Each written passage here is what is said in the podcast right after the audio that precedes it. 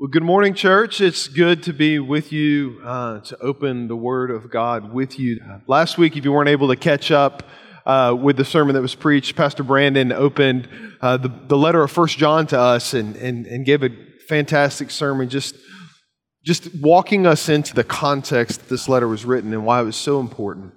And, and today, I want to take us further on into that. So, if you've got a Bible, I want to invite you to open up to the letter of First John. Uh, we're going to look at verses 5 through 10. And, and, as you do that, I just want to set this time up together for us. Uh, th- this letter was written um, to, to combat some false teachings. And, and woven throughout the letter, it's, it's, there's some themes that are kind of spirals. And what I mean by spiral is that he hits on an issue and then he takes you kind of on this spiraling path to look at it like a diamond that's multifaceted in many different shades of light. And, and so he does that with us today. So it doesn't read like his narrative uh, in, uh, of the Gospel of John, where it's more linear, or even like uh, his letter, uh, the book of Revelation it, it, reads in this kind of spiraling nature with all of these themes, and we're going to continue looking at that, specifically this theme of light today that is just threaded throughout many of his writings. And the way that I want to talk about light is, in a sense, uh, about revival. And our big idea of where we're going today with 1 John chapter 1 verses 5 through 10 is this is that the only way that the church can experience revival is to, is to learn to live in the kingdom of light. So, as you think about that word revival, maybe it's a new word to you. Maybe it's not a new word to you. But what comes to mind? A traveling itinerant preacher at grandma's country church? A big tent revival with an energetic and charismatic preacher? Or how about widespread corporate confession and weeping? In Pyongyang, North Korea, in 1907, William Baird was called as a missionary, and a movement began to sweep the planet that started in North Korea. Do you know what happened, has happened since the gospel broke into Korea in the early 1900s?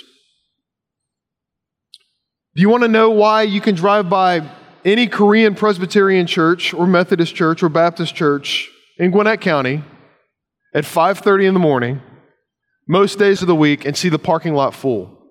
It's because of the work that God did in Korea over a hundred years ago. What began to start there. And I want to unpack it for you because I think it's a, it's a model for us at what the scripture, how the scripture speaks about the nature of genuine revival among God's people.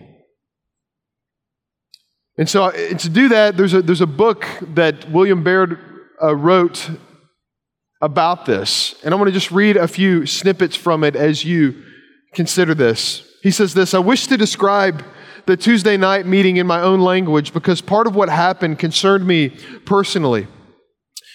We were aware that the bad feeling existed between several of our church officers, so elders and deacons, especially between Mr. Kang and Mr. Kim. Mr. Kang publicly confessed his hatred for Mr. Kim on Monday night, but Mr. Kim was silent. Now, there are, there are thousands of people gathered in this room when this happens.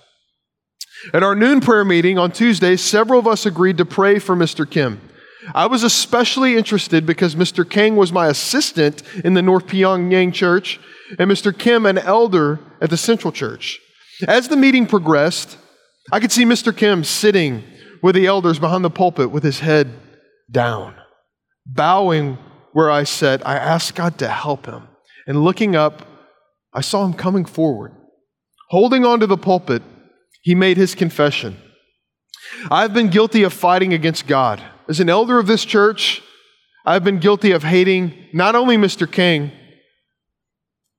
but also Pang Moksa, which is the writer's Korean name, William Baird. And Baird says this I've never had a greater surprise in my life. I had no idea that this man hated me. Turning to me, he said, Can you forgive me? In front of thousands of people. And so I stood and began to pray for him. And it seemed as if the roof was lifted off the place and the Spirit of God came down from heaven as a mighty avalanche of power fell among us. Then began a meeting, the like of which I had never seen before, nor wish to see again, unless in God's sight it is absolutely necessary. Every sin a human being can commit was publicly confessed that night. We may have our theories of the desirability or undesirability of public confession of sin. I have had mine, but I know now that when the Spirit of God falls upon guilty souls, there will be confession, and no power on earth can stop it.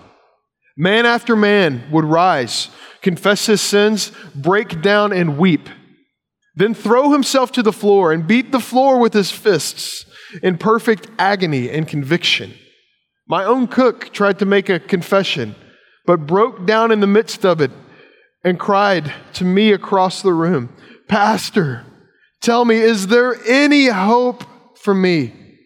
Can I be forgiven? And then threw himself to the floor and wept and wept and almost screamed in agony. Sometimes after a confession, the whole audience would break out in audible prayer and the effect of the audience of hundreds of men praying together in audible prayer was something indescribable. This is where Korean praying style was birthed. Again, after another confession, they would break out in uncontrollable weeping. And we would all weep, and we could not help it. And so the meeting went on until 2 a.m. with confession and weeping and praying. Church, this is what the beginning of a genuine move of God's Spirit looks like among God's people. And that's why it's so significant that we understand clearly what 1 John 1 5 through 10 talks about. If you've ever read the Psalms, you read Psalm 51, which was David's revival. And here's how he approached God, even though he had hurt Bathsheba and Uriah murdered Uriah because of his sin. And, and here's how David responded He said, My sin is ever before me. Against you and you only have I sinned. Create a clean heart in me, O God, and renew a right spirit within me. The first question we've got to ask ourselves this morning is an honest question. Do we really want the Lord to revive his people in New City Church and in the world? Because this is what is going to happen. There will be a widespread confession of sin, an acknowledgement of where we've fallen short, and a desperate longing for God's grace to be poured out upon our souls. Do we really want to walk in the kingdom of light, not the kingdom of darkness? Because that's what revival is. It's our heart's response to the invitation to belong to another kingdom. So, what I want to do today is I want to read freshly 1 John 1 5 through 10 with this idea of it being a sojourner's guide to revival for us. So, let's hear the word of the Lord together. This is the message that we have heard from him and proclaimed to you that God is light, and in him is no darkness at all. If we say we have fellowship with him while we walk in darkness, we lie and do not practice the truth. But if we walk in the light as he is in the light, we have fellowship with one another, and the blood of Jesus, his son, cleanses us from all sin.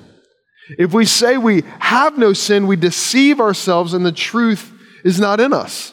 If we confess our sins, He is faithful and just to forgive us our sins and to cleanse us from all unrighteousness. If we say we have not sinned, we make Him a liar, and His word is not in us. So, so three things I want to talk about today when it comes to experiencing this revival that 1 John 5:10 invites us into, 5 through 10 the first thing is we've got to receive the gospel, we've got to hear the gospel. Second thing is we've got to learn to stay in the light. And the third thing is this we've got to acknowledge the only thing that can keep us from it. So let's dig in together. We've got to receive the gospel message. 1 John 1 5 says this God is light, and in him is no darkness at all. The Apostle John was Jesus' best friend on the earth. Jesus loved John so much that he entrusted him with the responsibility of caring for his widowed mother. And we can read about that in John chapter 19, verses 26 and 27. John wrote the Gospel of John and, and these three letters in the book of Revelation. And it's so cool to see these many facets of the kingdom of God, especially this idea of light that John wants us to grasp about the nature of the kingdom of God. They're all over his writing. And what John is teaching us in this verse is about two kingdoms the kingdom of light and the kingdom of darkness. John starts with God, not man, because that's where the gospel starts. It starts with God and not man. It's about God's one way love, his pursuit of wretched sinners coming down and waking, waking up our souls, not by any merit of our own, but him coming down to redeem us and opening our eyes. It starts with God and not us.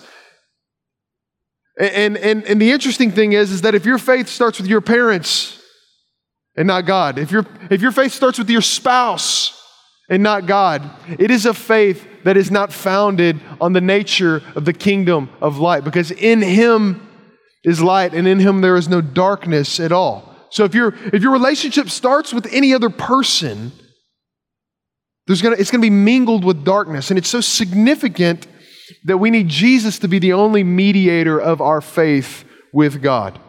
God is light, and in him no darkness at all means this that he exposes all that we have become. If we don't start with God, we kid ourselves by only thinking part of our stories are exposed by the light, that, that only part of who we are is visible for God and for the community that we live among. That's what was so significant about the revival in Pyongyang was that the floodlights of the gospel overwhelmed the hearts of God's people as they realized how sinful they are, but yet how loved they were in the gospel.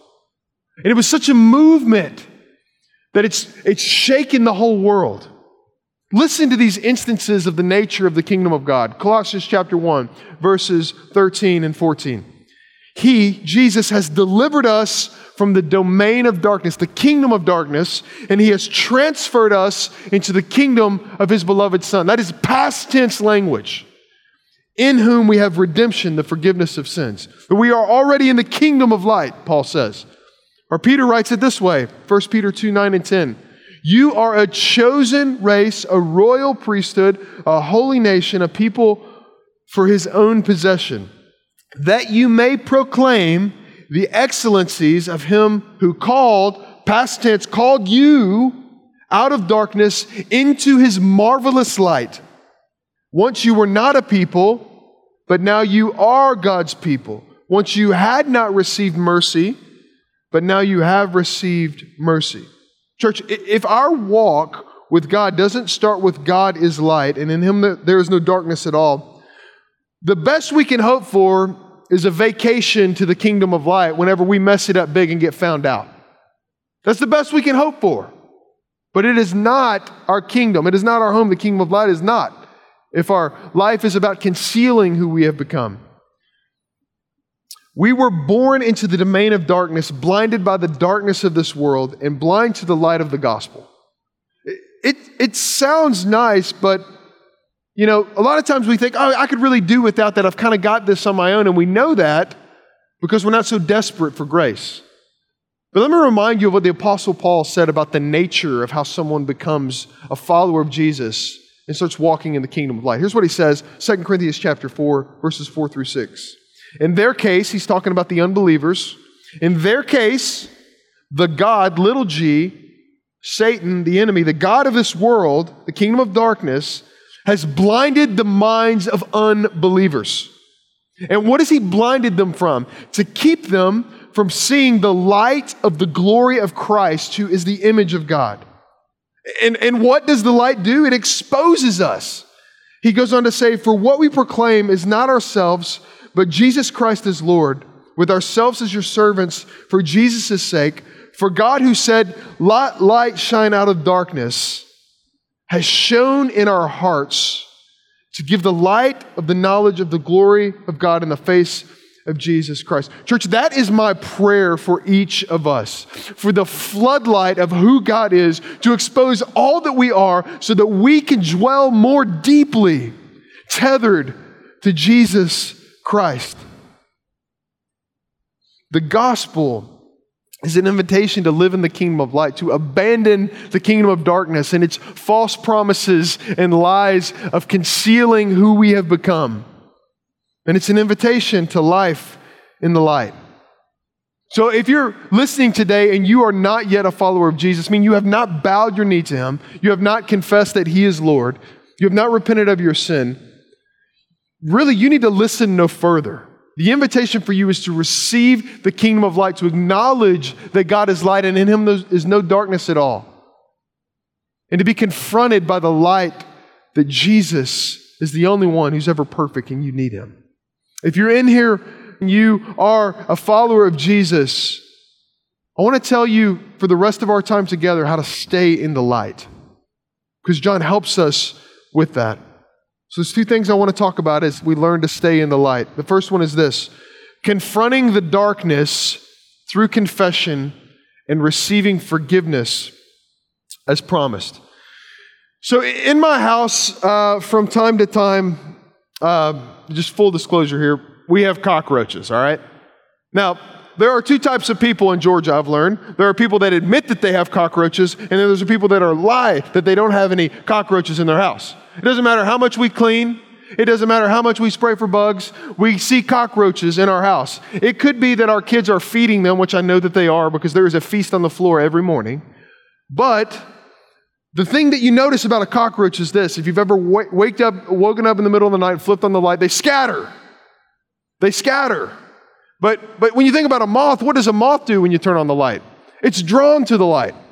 There is within us, within our sin nature church, a, there, there is within us a, uh, it, it, it tempts us to channel our inner cockroach, all right? That, that's, what, that's what the enemy does. You can put that on a t shirt, put the New City logo on it, you'll sell millions, okay? That, that, that's what the enemy wants to do. He wants us to channel the inner cockroach to run from the light when, we when we fear that we're going to be exposed. But the invitation for us, when we learn that the kingdom of light is such good news for us, is that we want to run to the light switch and turn it on as quickly as we can to receive the good news, the steady flow of the gospel into our hearts. And, and John says this if we say we have no sin, we deceive ourselves.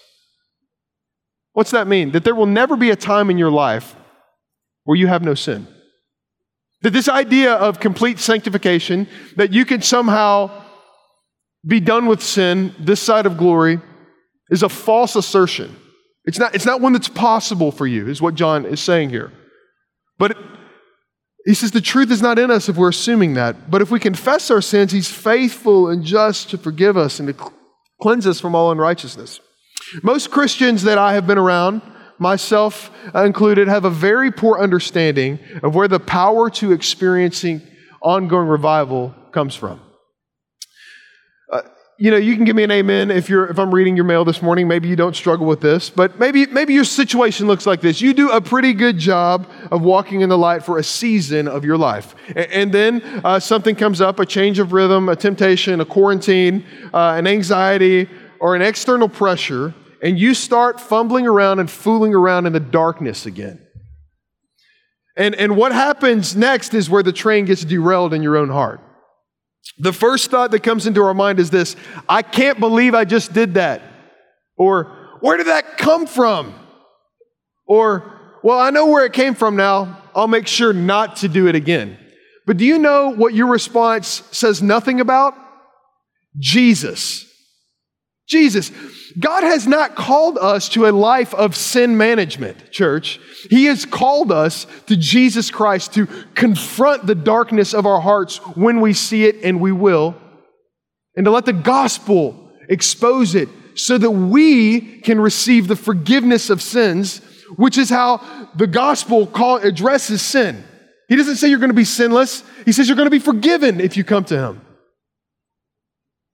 So there's an invitation for us to turn on the light switch when we see the darkness, To confess our sins to Jesus is to flip on the switch. And in flipping it on, we confront the darkness. We don't mess around with the darkness, but we hit it head on. We confront it as quickly as we can, as painfully as it is to turn on the switch, we turn it on. There are also many times in our lives, as James tells us, that God calls us to confess our sins to one another. This is the part that's really hard. We're, we're, we're pretty cool with confessing our sin in the closet, but it's really difficult to confess our sins to one another. James 5:16 says this, "Therefore confess your sins to one another and pray for one another that you may be healed." People that thrive in the darkness need to be healed. They need to see the invitation to live in the light is much better. It's a much better way to live and he says the prayer of a righteous person has great power in its working. That as we confess our sins around those that are righteous because of Jesus who's righteous is not their own, that somehow God heals our heart from the temptation to look for life in the dark. He heals us. And the reason that God calls us to, to confess our sins to one another, because in our nature, in our sin nature, we have the false, a love for the false sense of security that the darkness brings. We think if we stay secret, we'll be motiv- motivated enough to change the way that we're behaving. And the enemy wants New City Church to be a bunch of phony pretenders. I promise you that. He wants us to act like we don't have a sin problem.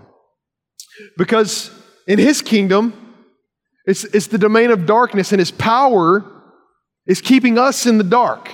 The power of the kingdom of light is turning the switch on that is the face of Jesus Christ in the midst of our sin.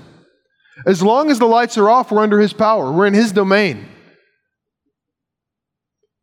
Wednesday afternoon, I received a, an urgent call from a dear friend that I just happened to pick up. It seemed random to me, and I picked it up. The first thing that this guy says to me is, Man, I have blown it so bad. I have no idea what to do. I'm in so much trouble. And I, I mean, my mind is racing. What in the world? I have so many questions, right? You would too. What would you do? Where, how would you lead someone that called you and said that? Would you just begin unpacking the scenario, letting them fumble around in the darkness that they are, that they are experiencing? How, how would you lead someone in that? Do you have those friends that call you to that? So I said to this, this, this guy, you know, I have another friend who's blown it big time, just like you have before. I didn't get into all the details. And I said he wrote a psalm about it. It's Psalm 51. And so I proceeded to just encourage this brother to listen and let the words the scriptures, the light of the scriptures, wash over his soul. And I just read it, the whole 20 verses over him, and the Spirit of God began to wash him. And thereafter, he confronted the darkness of his own heart through confession. Instead of fumbling around in the darkness and trying to navigate the consequences of his sin, he realized that against God and God only had he sinned. And God and God only would give him the power to confront the sin of his heart through the light of the gospel. Then he went on to have a significant conversation with the person that he had offended that night. And, church, do you know what happens every time that we do this in community? The gospel is proclaimed to the world. Have you ever thought about the way that we live in community and confessing our sins to one another so that we can find healing? Is an invitation for the world to receive the good news of Jesus. I know a lot of times we like to proclaim the gospel when we're in a good place, but did you know that the gospel goes out with more power when you're in a bad place? Because that's where you really are. That's how God is really working in your life. But the question I can't stop asking myself this past week has been this Why do I hate to confess my sin? Maybe that's you. Why do you hate to confess your sin? You know what it is? I do this because I have carried old kingdom principles into the new kingdom life. I have carried I have carried principles of living in the darkness into principles of living in the light. And I've intermingled the two. You see, in the kingdom of darkness, we're always brushing off sin. We're always covering up and trying to make ourselves look better because that's the essence of the kingdom of, of darkness. It's a, it's a kingdom built on lies, and not only that, sustained by lies. So, as long as we can keep lying, we can keep feeding the growth of the kingdom of darkness among us. I don't confess my sin because I, cannot confront the fact that my Christian life seems to be going backwards and not forwards. Can I get an amen? Thank you. Isn't that the way it works sometimes? Our lives seem to be going backwards instead of forwards. The inherent problem with this way of thinking is that the assumptions about the nature of the kingdom of light are entirely different than the assumptions of the kingdom of darkness. Entering the kingdom of light begins with the fact that you are sinful and need a Savior. So if you don't approach God that way, every day, every moment of your life, how can you expect to grow in the kingdom of light? You've based your, your life in this kingdom on the wrong assumptions. It starts with the fact that we are sinners because that's where, in reality, our life starts with Jesus. This is why I'm going to say something pretty bold here. And I think it'll be helpful, though. Sinlessness is not the strongest metric for Christian maturity. Let me say it again. Sinlessness is not the strongest metric for Christian maturity. It's not the strongest gauge for you to look at in your life with how you're doing with Jesus. So many of us depend on our sinlessness as the vehicle for joy as Christians. So sometimes we're doing great and other times we're doing awful. And here's the thing you know how we haven't, who we haven't invited into that? Jesus. It's all been up to us and our own ability to knock it out of the park or destroy ourselves. And so we don't have joy. Here's why using sinlessness as your only mark for maturity is not good. Our awareness of sin changes over time. If you haven't noticed, the longer you walk with Jesus, the more sinful you will realize that you are. That is not an opinion, that is a fact. Some of you have heard me say this before, but my good friend Jeff says it like this. He says, It's like this when you become a follower of Jesus. It's like you get this huge dose of spiritual anesthesia. So think about Novocaine if you've ever been to the dentist before. I just made some of you cringe. Sorry about that. But you get the shot of Novocaine and it numbs you, and they give it time to numb you, and then they can do the dental work. But what begins to happen as the Novocaine wears off is you become aware of the fact that you have stitches in your mouth, or you've got a root canal done, or, or something super painful like that, and it begins to get numb. You begin to feel it a little bit more. That's what it's like in the Christian life. God, in His grace, he, he doesn't often make us aware, as aware of our sin as he could when we first become followers of Jesus. And the longer that we walk with him, the more aware we become of how sinful that we are. A perfect example of this is the Apostle Paul's own recollection and self awareness of who he was in light of who God is. Paul, as a young man, early on in his ministry, described himself as the least of the apostles. But do you know, on his deathbed, as he wrote 2 Timothy, he, he described himself, as he was in prison when he wrote it, he described himself uh, as the chief of sinners, as the worst of all sinners possible. Yet this man is the man that God worked through to take the gospel to the world at that time. So, what that means for us is this what changed? Was it his sin? Probably not. It was his awareness. The Bible clearly tells us that as long as we walk this earth, we're going to be sinners. But the kingdom of light and the joy that flows from it in our hearts has never been dependent on our ability to be sinless. Only Jesus' ability to be sinless and impart his righteousness to us, to credit our accounts. That's the only thing that your joy is dependent upon. If we're living in true fellowship with the Father, we have to deal with our sin, or we just keep fumbling around in the dark. If you don't have joy in your heart right now, I almost guarantee you this is what is going on in your heart. You're trusting in your ability to be sinless, to let yourself live in joy. And ultimately, what we do is we're playing the part of God in that moment. We're saying, I'm going to punish myself because I don't deserve joy. You see, God punished Jesus on your behalf. So to trust in your own ability to knock it out of the park, to receive joy, is to play the part of God in your own walk with Him. So if this is true, what this means is when we see sin, it doesn't mean we're not saved. What you do with sin over the course of your life reveals which kingdom you ultimately belong to. If you belong to the kingdom of light, you will confess your sin as soon as you possibly can. You will invite people into your life to help you examine what's going on in your own heart because you need to flip on the light as quickly as possible. That's the invitation. If you're in the kingdom of darkness, you will conceal and dim the light of the gospel. Because God is light, church, we don't have to fake it. We can be real. And somehow this mysteriously transforms us to have hearts that genuinely desire to be like the one that so desperately loves us and shows us his grace. Our ability to be holy as God is holy does not come from our ability to toe the line of obedience. It comes from God's grace that He extends to us and mysteriously, mysteriously transforms us in such ways that we love God from our heart, not just from our actions.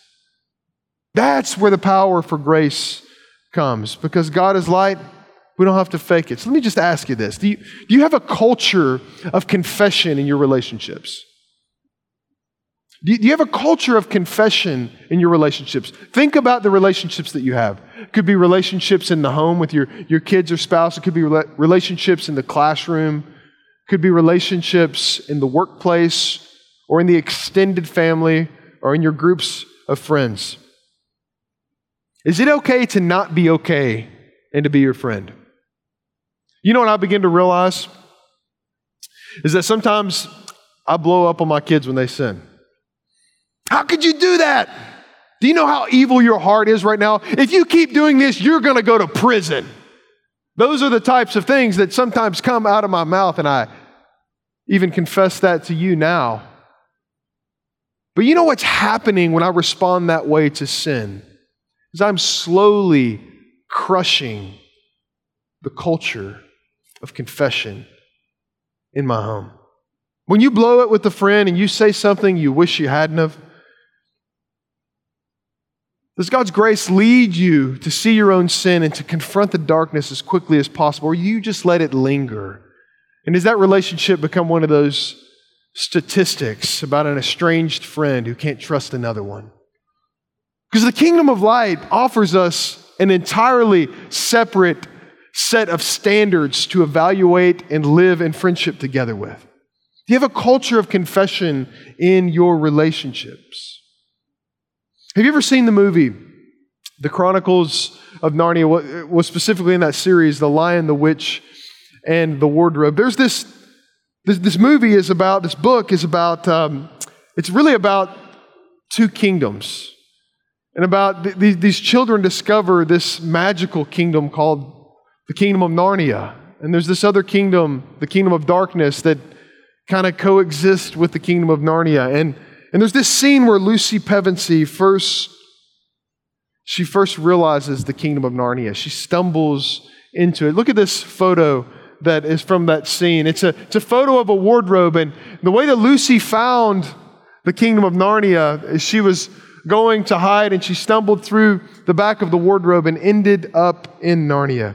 Church, do you know that our confession of sin is our window, our entry point into another kingdom? Every time the enemy attempts to convince you that you cannot confess your sin, he has convinced you that there's life in the darkness and there's not. Consider that as you live in community with others. Second thing about this point is this is that we get to enjoy deepening fellowship with God and others as we confront our sin. Listen to 1 John 1 6 and 7. If we say we have fellowship with the light and while we walk in darkness, we lie and do not practice the truth. But if we walk in the light as He is in the light, we have fellowship with one another, and the blood of Jesus, His Son, cleanses us from all sin. So the more that I have to come to God in confession, the more I realize how much He desires fellowship with me. And confession is the conduit of our relationship, it's the conduit of how He applies His magnificent and holy grace to my soul.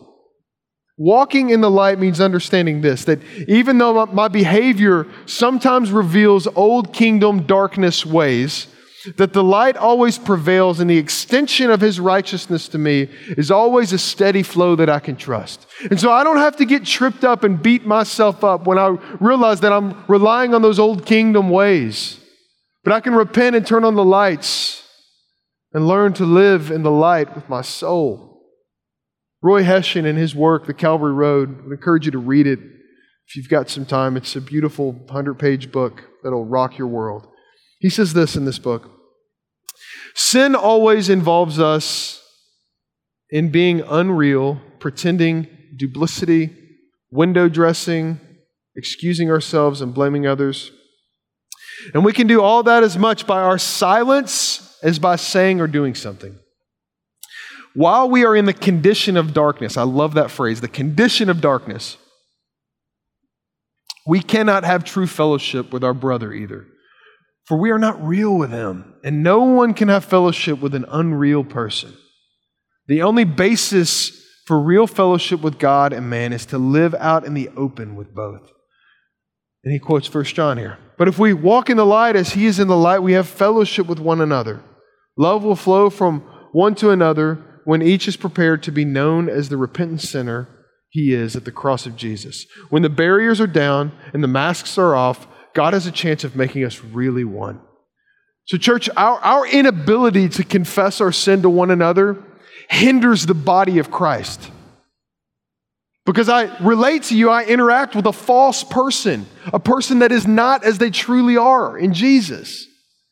You see how that hurts the whole body? So, when, when we choose to have extended seasons of living in the darkness, we choose to inflict harm on the body of Christ. I don't think I'd thought about that before this week.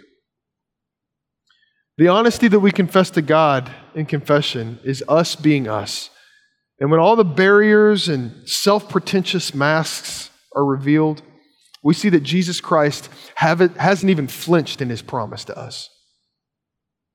And what begins to happen is we have this growing confidence that the gospel is real because we need it. And our confidence grows extremely through our confession, and something begins to happen in our world, not just in our own hearts, not just in our own communities, but in our world. That there's this ripple effect that happens in our community. That confession makes us humble on one hand, right?